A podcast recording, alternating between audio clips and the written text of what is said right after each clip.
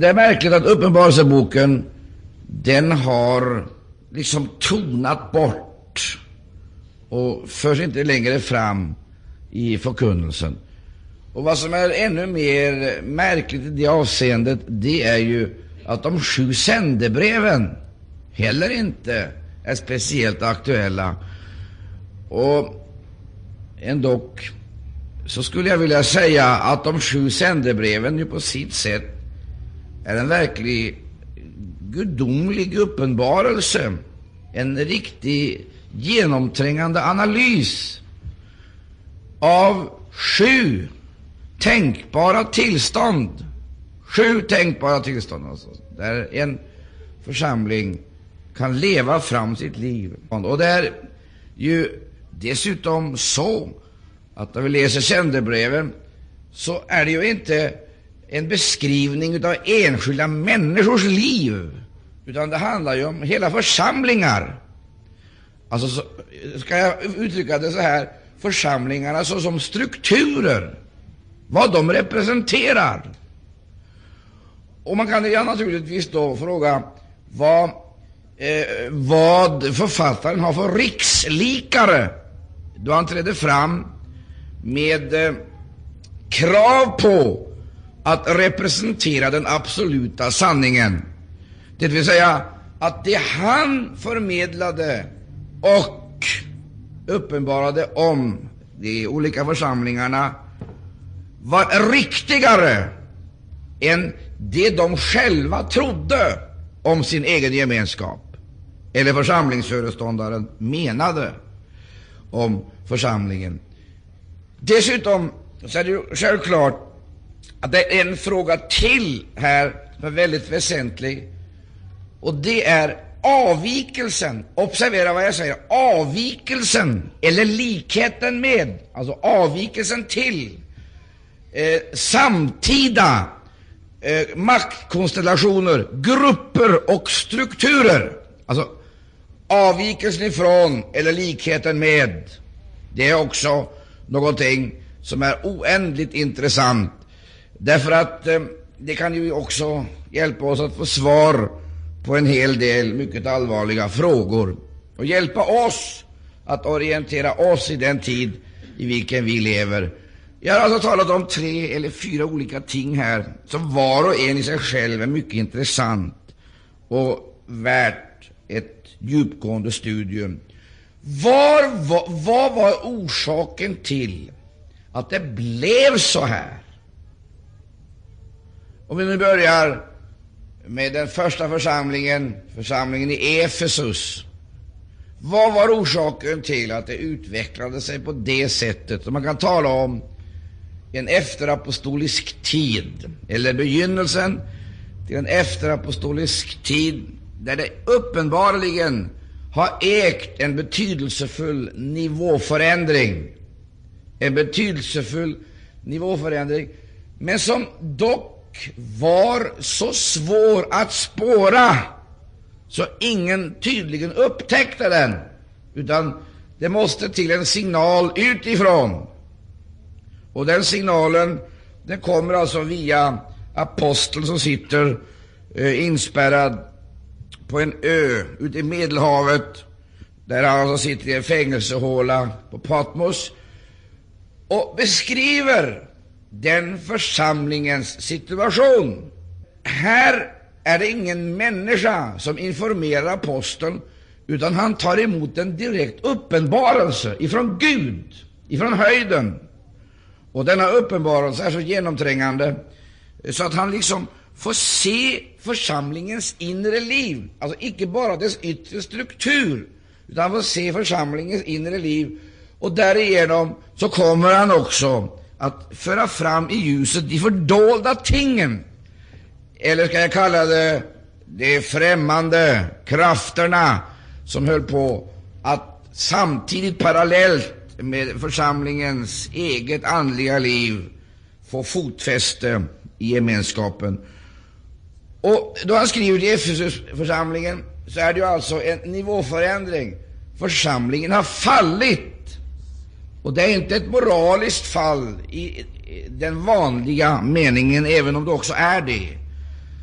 Eh, det är ett väldigt allvarligt förhållande som, eh, som aposteln eh, beskriver. Och han säger att situationen är så allvarlig att därest man icke omgående bättrar sig och gör sådana gärningar som man gjorde från begynnelsen, då ska jag komma över eder och jag ska ta ljusstaken och flytta den ifrån er. Det är klart att när man hör ett sådant budskap, då måste man ju bli oerhört chockerad. Läser vi sen framåt i de här, i de här sju sändebreven, så förefaller det vara som om förhållandena blir allt mer kritiska och allt mer komplicerade, ända tills vi kommer fram till Laodicea. Laodicea, vilket egentligen betyder folkets rätt. Folkets rätt, eller på modernt språk folkvälde eller demokrati. Det börjar ju med eh, Efesus. Där eh, märker man ju inte några upplösningstendenser precis, eller någon slags maktförskjutning. Där existerade en eh, profetisk vakthållning. Man kunde absolut icke tåla dem som eh, förkunnade falska läror. Man avvisade allt detta som var främmande, och man hade också höga helgelseideal, och dessutom uppehöll man församlingstukten i församlingen. Den församlingen håller alltså samman på ett annat sätt, men så ser vi liksom hur dessa upplösande tendenser de utvecklar sig. Efesus utsätts för en mycket hård och prövosam genomskådning. Den blir verkligen prövad så händer det någonting som uppenbarligen förändrar det här tillståndet. Vi möter det i Smyrna. Och vad är det då som liksom blir bromsen i den påbörjade utvecklingen? Jo, Det som just för ögonblicket och tillfället hejdar det fortgående fallet ifrån dessa uppenbarelsens höjder i denna gemenskap av kärlek och försoning som man levde i, ja, det är tydligen förföljelsen. Trycket utifrån gör att församlingen på ett alldeles speciellt sätt blir beroende av sin mästare och herre. Och man börjar att bedja igen samma hjälplösa och barnsliga böner och ropa på samma sätt som man gjorde i förstone, då man levde i närkontakt, skulle jag vilja säga, med en fiende som man upplevde skulle erövras för Kristus. Alltså, man var vid fronten i en kontinuerlig strid med fiender som skulle besegras. Och det förefaller vara på det sättet att något utav den striden, eller frontberedskapen, som hade gått förlorad och man blir allt mer inåtvänd och inåtriktad. Men sen så händer det någonting. Det är som om detta Andens liv som finns i Smyrna, det kommer att väcka en djupgående irritation, för det finns ett provocerande element som samhällets maktkonstellationer inte gärna kunde acceptera. Och så är striden, konflikten och förföljelsen där. Och då det trycket kommer, det mötet med makterna uppenbarar sig, då upplever församlingen sina rätta proportioner. Församlingen blir liten, svag och hjälplös och är i trängande behov utav en mästare och frälsare. Men jag tänker inte stanna där, utan går vi vidare och ser den följande utvecklingen, så verkar det som om man i nästa skede börjar en intern strid Och där ser man tendensen till en smygande slapphet på det rent teologiska planet. Där handlar det om nikolaiternas lära som uppenbarligen har fått fäste, om inte i församlingens ledning, så dock hos en och annan av församlingens vänner. Och denna nikolaiternas lära, den var naturligtvis besynnerlig och underlig och i varje fall helt väsensfrämmande för evangelium. Då, då kampen upphör, den kamp församlingen är kallad att leva i och utkämpa, då kommer istället en hel massa teologiska problem, lärostrider och en hel del sofistikerade eh, synpunkter på Andens verksamhet, Andens liv och församlingens verksamhet och församlingens arbete. Det vill säga, det är ett ganska tydligt tecken på den sysslolösa församlingens livsleda. Om man inte är sysslolös så tenderar man att förlora kontakten med evangelisation och mission och arbetet. Och istället så specialiserar man sig på teologin. Och då man specialiserar sig på teologin, då ska jag säga, då öppnar man verkligen avgrundens källor. Då öppnar man verkligen avgrundens källor. Jag kan försäkra det. Därför att det finns ingenting som är så oerhört, Eh, som är så oerhört eh, komplicerat som alla de här fruktansvärda striderna och resonemangen om detaljerna som hör Guds rike till. Och då de striderna liksom får fånga människor och engagera människorna, då upphör de att samtidigt vara själavinnare. Eller de upphör att fungera i det ämbete och i den kallelse som Gud har gett dem. Vidare så upptäcker vi att den här tendensen, Eh, som då tydligen lamslår församlingen på fundamentala punkter, den får ett allt djupare fäste i församlingens inre liv. Och så småningom så ser vi att inflytelserika personer eh, börjar att hävda nya läror. Och så småningom har dessa nya läror fått sitt säte eh, mitt inne i församlingsledningen. Och då vi går till nästa eh, sändebrev till Tyatira så möter vi där kvinnan Jezabel, denna märkliga gestalt som står i Gamla testamentet som föredömet eller förebilden på det falska profetdömet. Eh, Jezabel som har fått infly, inflytande över Herrens tjänare. Och hon slaktade de levande profeterna och behöll de som var samarbetsvilliga och blev hennes egna propagandister. Det vill säga, de kom att förespråka en ny linje, en gemenskapslinje och en gemenskapssyn som dittills var helt förbjuden i den gudomligt givna uppenbarelsen. Nu var det frågan om att på samma sätt bearbeta kristendomen och skapa förutsättningar för eh, denna ekumenik, det vill säga symbolen för ekumeniken, det är hon. Och man kan se att där ekumeniken så att säga blir bejakad, där slocknar allt andligt liv. Där slocknar det. Det överlever icke. Därför att himmelens Gud kan icke bejaka avguderiet, styggelserna i några former. Och resultatet blir alltid att de levande profeterna utrotas, de nedtystas, de förs ut, de avsöndras, ehm, eh, för att inte säga de slaktas. Det är ekumenikens resultat.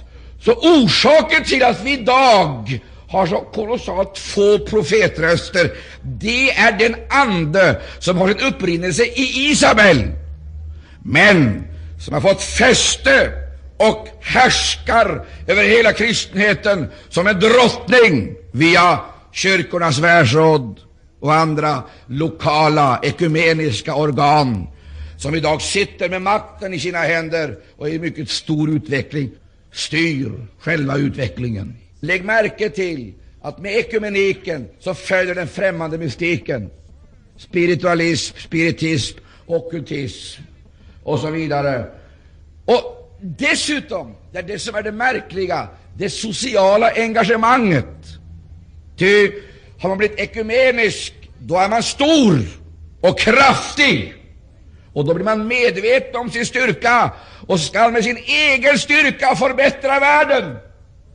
Så förnekar man samtidigt syndens konsekvenser och trampar Jesu försoningsverk under sina fötter och gör sig oberoende utav hans frälsningsverk. Jesus blir i bästa fall en Che Guevara, en eh, eh, modern befriare, och man talar om befrielsens teologi, feminismens teologi, och så revolutionens teologi. Ja, den ena skolan avlöser den andra i ekumenikens skydd.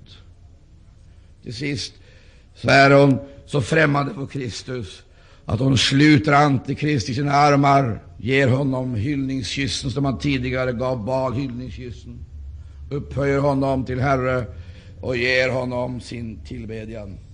Det förstår jag att detta oerhört allvarliga budskap med dessa fruktansvärda krav och denna oerhörda uppgörelse inte passar in i en tid då människor med nödvändighet måste höra minst tusen gånger om dagen att allt står bra till. Höra det i sånger och höra det i vittnesbörd. Och, och om det är någonting felaktigt så beror det alltså på strukturerna i Amerika eller Sovjetunionen. Eller så beror det på hungersnöden i den tredje världen. Eller så beror det på, så att säga, den ekonom, de ekonomiska systemen. Det vill säga, då plockar man fram syndabockarna. Syndabockarna, då syndabocken är människan. Det där är hon som måste kallas till en uppgörelse. Men jag skulle vilja säga, inte människan i största allmänhet, utan det är den kristna församlingen som måste kallas till en uppgörelse. Så att det blir klart vem det är som är Gud i Israel. Att hans namn åter, så att säga, blir upphöjt och han får återerövra sin förlorade ära. Nå, läser vi vidare så kommer vi ju in i nästa eh, församling, och det är församlingen i Sardes. Där är liksom själva den andliga atmosfären ganska betydelsefullt förändrad. Om eh, man inte kan tala om en total likgiltighet, så är dock likgiltigheten det dominerande draget i den församlingen. Där gråter man givetvis inte. Där sörjer man givetvis inte. Där hör man ingen klagan, visst inte. Utan där lever man fullständigt fixerad utav en livslögn. Och den livslögnen är ett resultat utav en medveten bearbetning och indoktrinering. Man hade blivit så upptagen utav andras omdöme så att man hade slutat att rannsaka sig själv. Du har namnet om dig att du lever, men du är död. Då det är sagt, då väntar man sig inga aktiviteter, ingen rörelse, ingen gripenhet, ingen entusiasm. Då väntar man sig inga under. Då väntar man sig ingenting. Jag kan inte förstå hur kristenheten kan sitta så lugn, så oberörd, så eh, självsäker, då det gick mindre än 40 år innan himmelens Gud måste förklara för församlingar som hade haft sådana föreståndare som, som Paulus, Epafras, Johannes, Polycarpus, Timoteus, människor som inte sparade sig på någon punkt, som arbetade och kämpade för evangelisk framgång och som led och stred och vann. Timoteus nämnde jag om. Han var församlingsföreståndare. De hade haft Epafras. Församlingen i, eh, i Kolosse grundades av Epafras. Förmodligen också församlingen i Laodicea. De hade fått den underbaraste undervisning och de absolut ypperligaste föredömen. Men det finns ingen undervisning och inga föredömen som kan hjälpa en församling som själv inte vill följa Lammet vart det går, utan fastmer fastnar och gör tidigare erfarenhet till en slags försäkring för frälsning, för kommande frälsning. De hade erfarenheter, underbara, översvallande, övernaturliga, mäktiga erfarenheter som de kunde hänvisa till. Nu hade dessa välsignelser som hade östs över dem ifrån himmelen blivit som en förbannelse.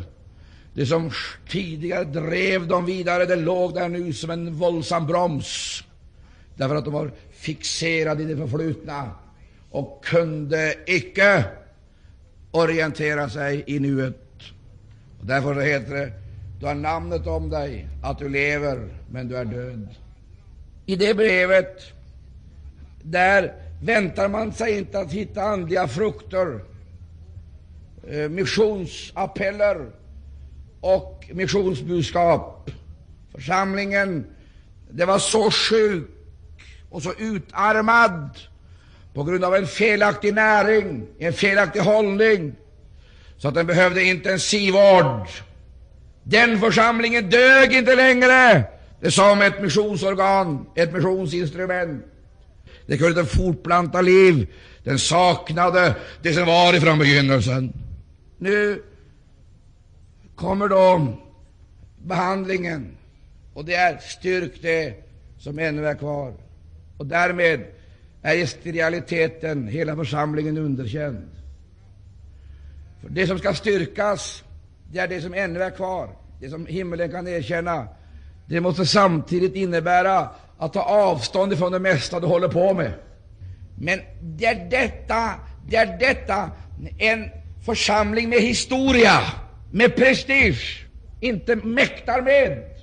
Den uppgörelsen, den är på en gång så oerhört ingripande, påkostande, så att den orkar församlingarna vanligtvis inte med, utan då vidtager man vanligtvis vissa taktiska förändringar i det yttre skeendet och söker kanske komplettera programmet med vissa inslag av bibelstudier, ett och annat bönemöte och någonting ditåt, eller en missionskonferens. Men det hjälper inte, för det måste till fundamentala förändringar och inte tillfälliga. En helt ny målinriktning. Och så är vi då framme vid Philadelphia-brevet, det som är det i särklass märkligaste i hela den här sjuklangen av toner ifrån höjden. Philadelphia, där har vi den stora reformationen, där allting så att säga förändras, är förändrat, och det nästan ser ut som ett nytt utgångsläge. Men det förefaller vara på det här sättet att Philadelphia bromsar upp utvecklingen, och det blir missionsepoken. Och i Philadelphia, där känner vi igen Jerusalemförsamlingen, Antiochia-församlingen i dess ursprungliga och i dess eh, underbara missionsrörelse. Halleluja. Halleluja. Det är inga självberömmande övertoner. Du möter en förkrossad församling så väl medveten om vad man själv är, men som får budskapet om att han har nycklarna. Och när han upplåter så är det ingen som stänger. Ära vare Gud som gör klart för församlingen. Kära ni, visst härskar döden i församlingarna runt omkring. Och denna dödslukt och makt, den utgör också ett hot för den här församlingens framtid. Men den får veta, ära vare Gud, det är han som har nycklarna till döden och dödsriket. Det vill säga, det är han som har makten. Han har makten. Så gör han klart för församlingen att det församlingen har byggt på, det utgör förutsättningen för en framtid. Där ligger själva hemligheten, som så många har tappat bort. Du har tagit vara på mitt ord. Alltså har de, de har kämpat med sitt eget liv som insats för att behålla ordet, Guds ord, och icke förnekat mitt namn. Följaktligen så måste det ha varit en oerhörd kamp här.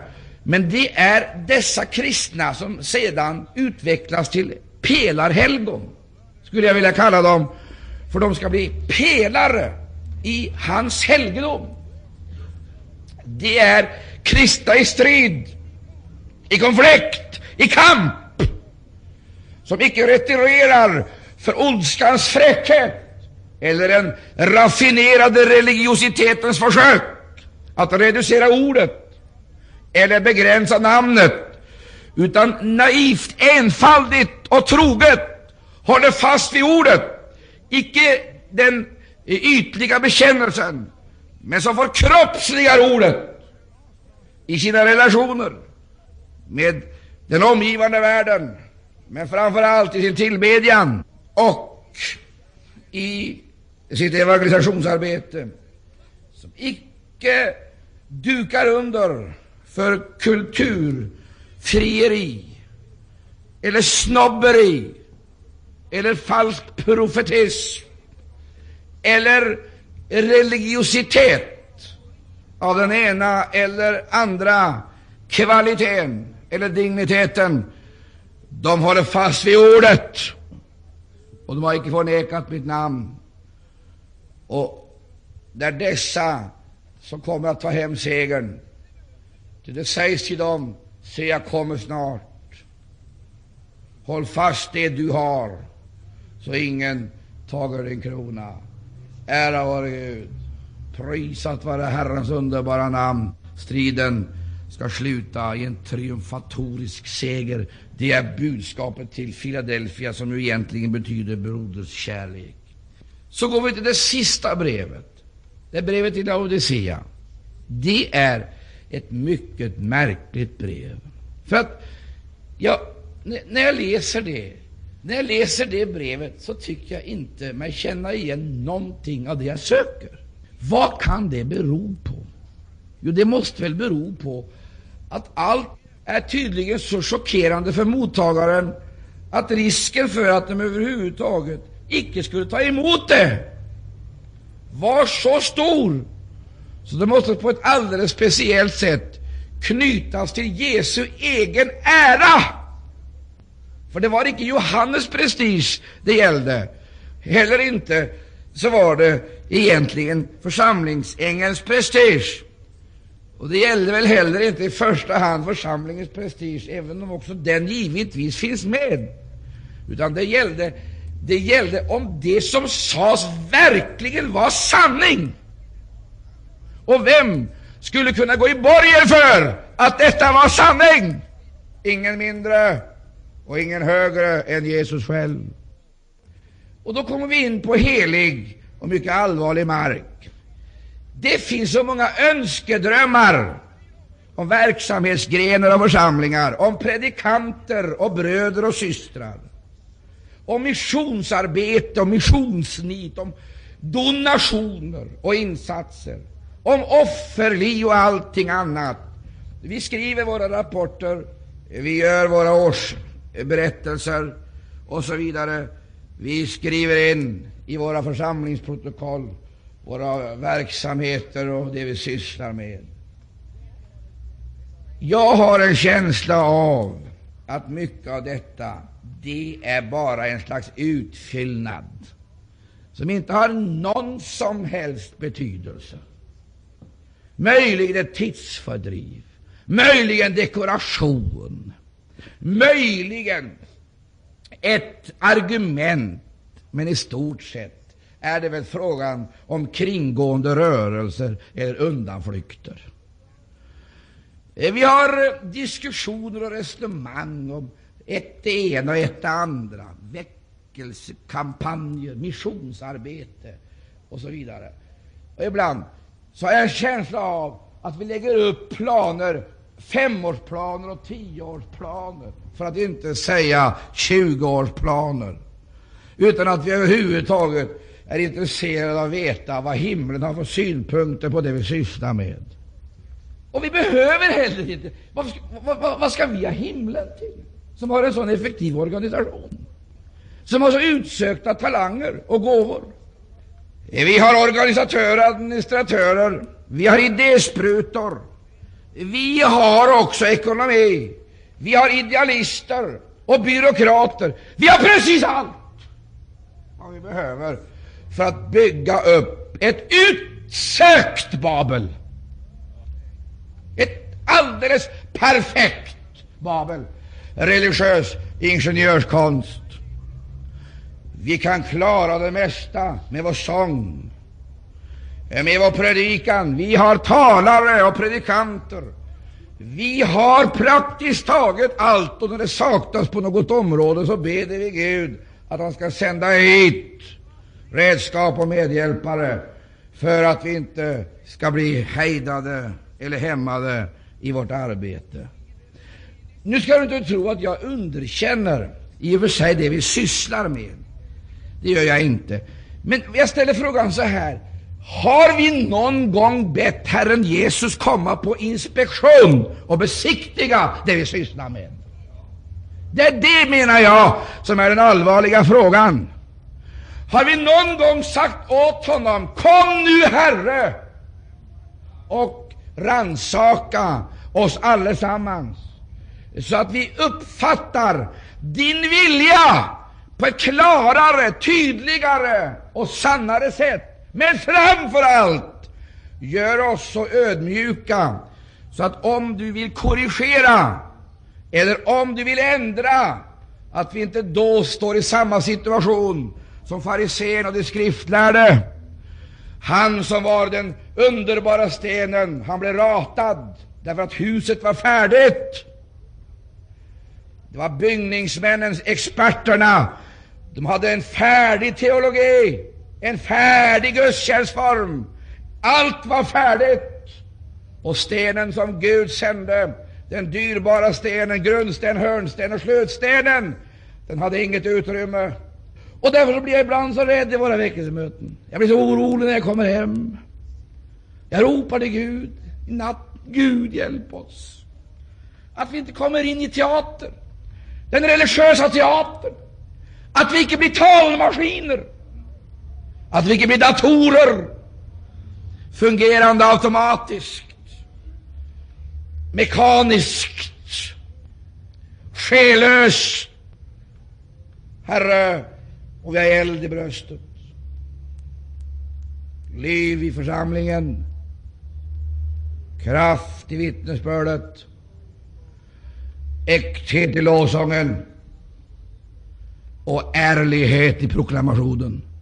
Bibeln talar om ljudande malm och klingande cymbaler. Du vet vad Bibeln säger. Men Laodicea är i en sån utomordentlig ställning att den strängt taget icke behöver göra de här värderingarna eller den här självanalysen. Därför att den har strängt taget skaffat sig allt det en förening eftersträvar. Den var opinionsbildande, den var en maktfaktor, den var en samlingspunkt, den var en eh, mycket betydelsefull förening med oersättliga funktioner i det laodiceiska samhället. Den behövdes där tillsammans med de två teatrarna som redan var där. Den behövdes där i ett pluralistiskt samhälle tillsammans med de eh, tempel som redan fanns där. Den behövdes i ett demokratiskt samhälle tillsammans med allt annat som denna stad hade att erbjuda. Denna stora stad, denna imponerande stad, denna framåtriktade och gående handelsstad. Den erbjöd en god service, var en lojal skara människor med betydelsefulla samhälleliga funktioner. Så kommer himmelens dom som blixt ifrån en solljus sommardag. Här fanns medlen, här fanns talangerna, här fanns aktiviteterna, här fanns utbudet. Så kommer det ifrån höjden ett besked som borde ha fått församlingsföreståndaren att svimma ett antal timmar. För att inte säga ett besked som förmodligen skulle ha gjort en general om han hade fått det ifrån sin uppdragsgivare. Ett sånt totalt underkännande. Då hade han satt pistolen för sin tinning eller gått och hängt sig. Han skulle aldrig med en sån skam, en sån fullständig skam, återvända till sitt hemland. Alla hans dekorationer, alla hans emblem, all hans auktoritet var ju fullständigt meningslös och förlorad. Därför att det visar sig han har tjänat intensivt, arbetat mer än de flesta. Han har samlat in, men han har icke gjort det i Herren Jesu Kristi tjänst. I vilken tjänst har han då varit? Vad då? Är han en överlöpare, en förrädare? Nej, icke medvetet, men han är förförd därför han icke var tillräckligt vaksam i det ögonblicket då frestelsen första gången mötte honom till avvikelse och började manipulera den makt som Gud hade gett honom genom gåvor och ämbete, började manipulera för andra syften. Visst var han förförd, och visst var han en förrädare med sin konst, med sin auktoritet, med sitt ledarskap, med sin folklighet, med sina paroller, med sitt budskap, med sin pluralism hade han lyckats förleda hela församlingen. Och nu var församlingen i realiteten oskadliggjord för alla andliga strider. Den kunde ställa upp i val, den kunde ställa upp i kommunalval, riksdagsval och andra val. Men den kunde aldrig erövra några områden på trons territorier.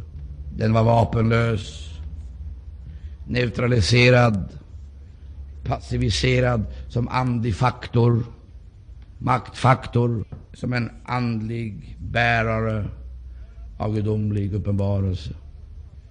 Det heter så skakande, det heter så närgånget och så upprivande.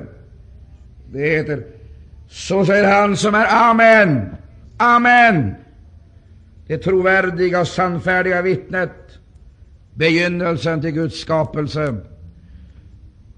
Eh, det är icke en speciell kärleksförklaring i det här. Nåd vare med eder, frid ifrån Gud, vår Herres Jesus Kristus. Känner igen tonen ifrån herden?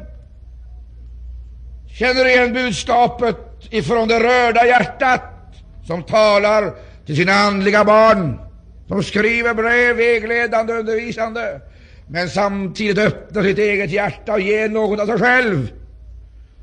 Men här är det inte ett eh, sådant brev. Det finns inte en ton av det vi har hört i de andra breven. Det är inte tid längre med det. Det är dags för intensiv behandling, för en snabb behandling. Och det är frågan om att använda skalpellen, svärdet, det tveeggade svärdet som tränger igenom. Och budskapet är det här. Jag skulle önska att du vore antingen kall eller varm. Men därför att du är vare sig det ena eller andra, utan göm. Jag ska komma över dig och jag ska utspy dig ur min mun.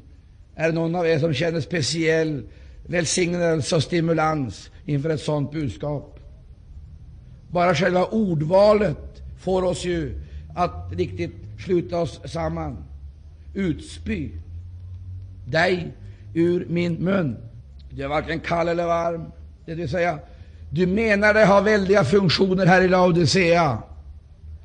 Du menar dig ha en enorm betydelse här i Laodicea.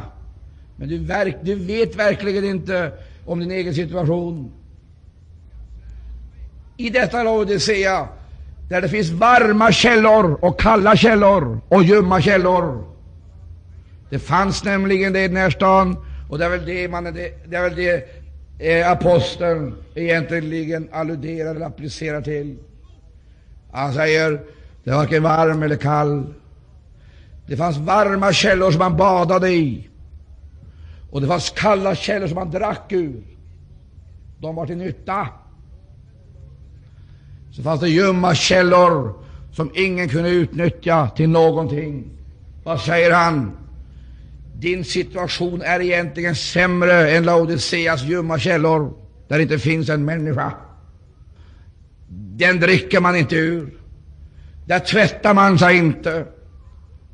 Den använder man inte i något dekorativt syfte. Tvärtom.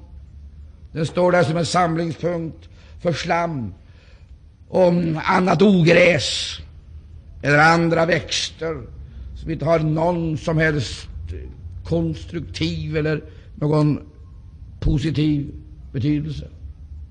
Och du är som en sådan ljum källa. Det är sanningen det. Jag begriper inte hur människor är konstruerade som klarar av ett sådant budskap.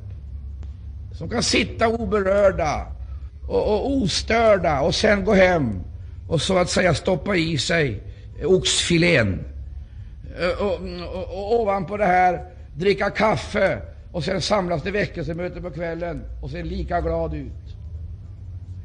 Jag har en känsla av att detta budskap är till sin karaktär så allvarligt så det bör sänka oss ner i djup självrannsakan och göra dessa allvarliga frågor så vitala och angelägna för oss att vi är redo att avstå ifrån ett och annat mål mat och kanske också från en och annan timme sömn. För att vad hjälper det om vi rör om i folklivet, om vi rör om ibland människor men icke har ett reningsmedel att erbjuda? Vad hjälper det om vi verkar och arbetar och människor uttalar sina sympatier för oss om det inte bibringas livets vatten? Vi måste ju kanalisera någonting som kommer ovanifrån och som har äkta himmelska kvaliteter. Är det det vi eftersträvar? Och gör vi inte det, så är vi ju inte kloka. Vårt budskap är ju trots allt så angeläget att vi bör se till att det bärs fram i oförfalskat skick, utan våra försök att försköna eller förändra det. Och den som ligger bakom det här budskapet, det är ingen ängel. Det är ingen furste. Det är ingen mänsklig auktoritet. Det är det sannfärdiga och trovärdiga vittnet. Det är Jesus själv. Det gör saken ännu mer omskakande. För vi vet ju att ett vittne träder upp i speciella sammanhang. Ett vittne träder upp i speciella sammanhang då det kallas att, så att säga, inför en speciell myndighet eller institution avlägga sitt vittnesmål. Och vem kan uttala sig om församlingen? Jag tror knappast att det finns någon auktoritet på jorden som kan göra det. I varje fall inte så att analysen blir sann. Men här har vi det jag skulle vilja kalla för ett riktigt visitationsprotokoll från ärkebiskopen men då han visiterar församlingen, går ibland de sju gyllene ljusstakarna. Och jag har en känsla av att brevet till Laodicea, det är som en dödsattest som är underskrivet utav honom. Och när detta vittne själv träder fram med det här budskapet, då får ju hela situationen en alldeles speciell karaktär. Se, jag står för dörren och klappar. Åh, vad har skett? Han står utanför. Och verksamheten innanför är intensivare än någon gång förut. Hör ni inte sången? Den tränade sången. Ser ni inte kulturaktiviteterna? Ser ni inte hur man kultiverar sig i historia? Ser ni inte hur man arbetar eh, med eh, keramik? Ser ni inte hur man sysslar med musik? Ser ni inte hur man ägnar sig åt teologi? Ser ni inte hur man sysslar med politik? Ser ni inte hur man eh, talar, talar om samhällsekonomi, om samlevnadsformer? Har ni inte hört vilka aktiviteter? Har ni inte sett när man samlas till kyrktorget? Åh, vilken aktiv församling, vilket inflytelserikt och mäktigt block denna församling utgör ett forum för politiska diskussioner, ett forum för historiska reflektioner, ett forum för allt möjligt. Men det står, han står utanför. Där i den talarstolen, där passade allting. Folkparti och socialdemokrati, moderater och centerpartister, ekumener och karismatiker. Där fanns det rum för allt mellan himmel och jord utanför Jesus. Det var församlingen som kämpade för folkrätten, demokratin, pluralismen.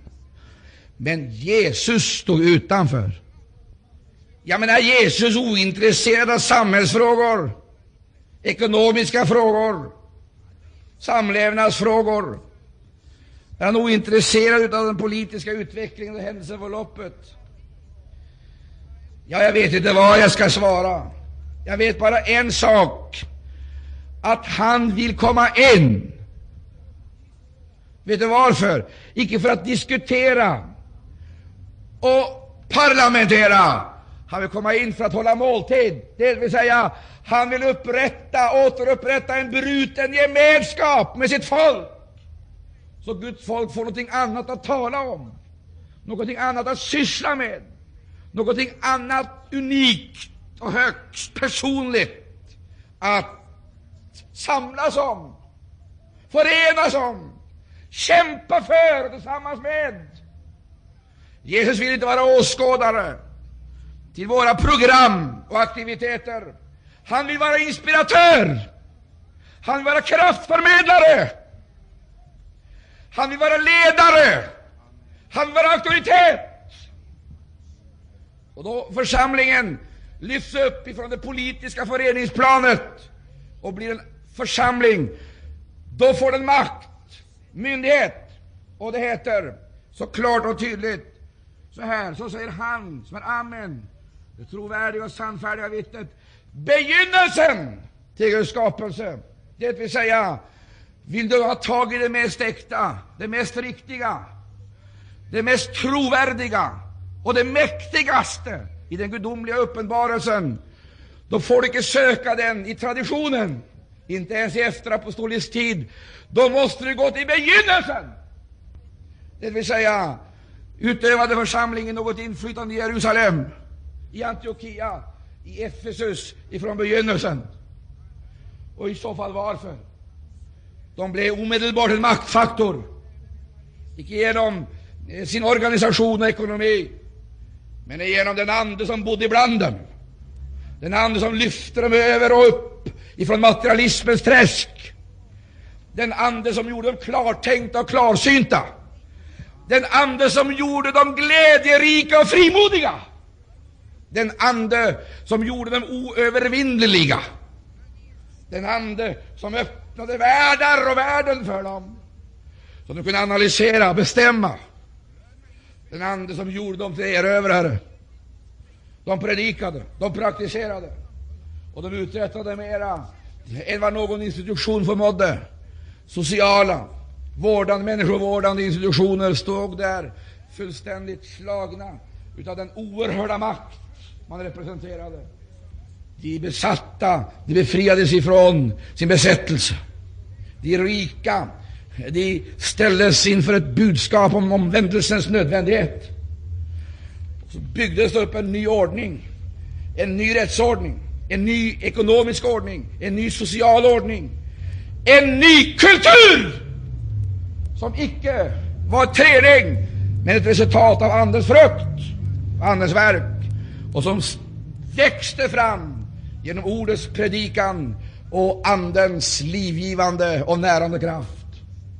Församlingen blev en maktfaktor som kunde ta emot, bevara, behålla, smälta och sen fördela.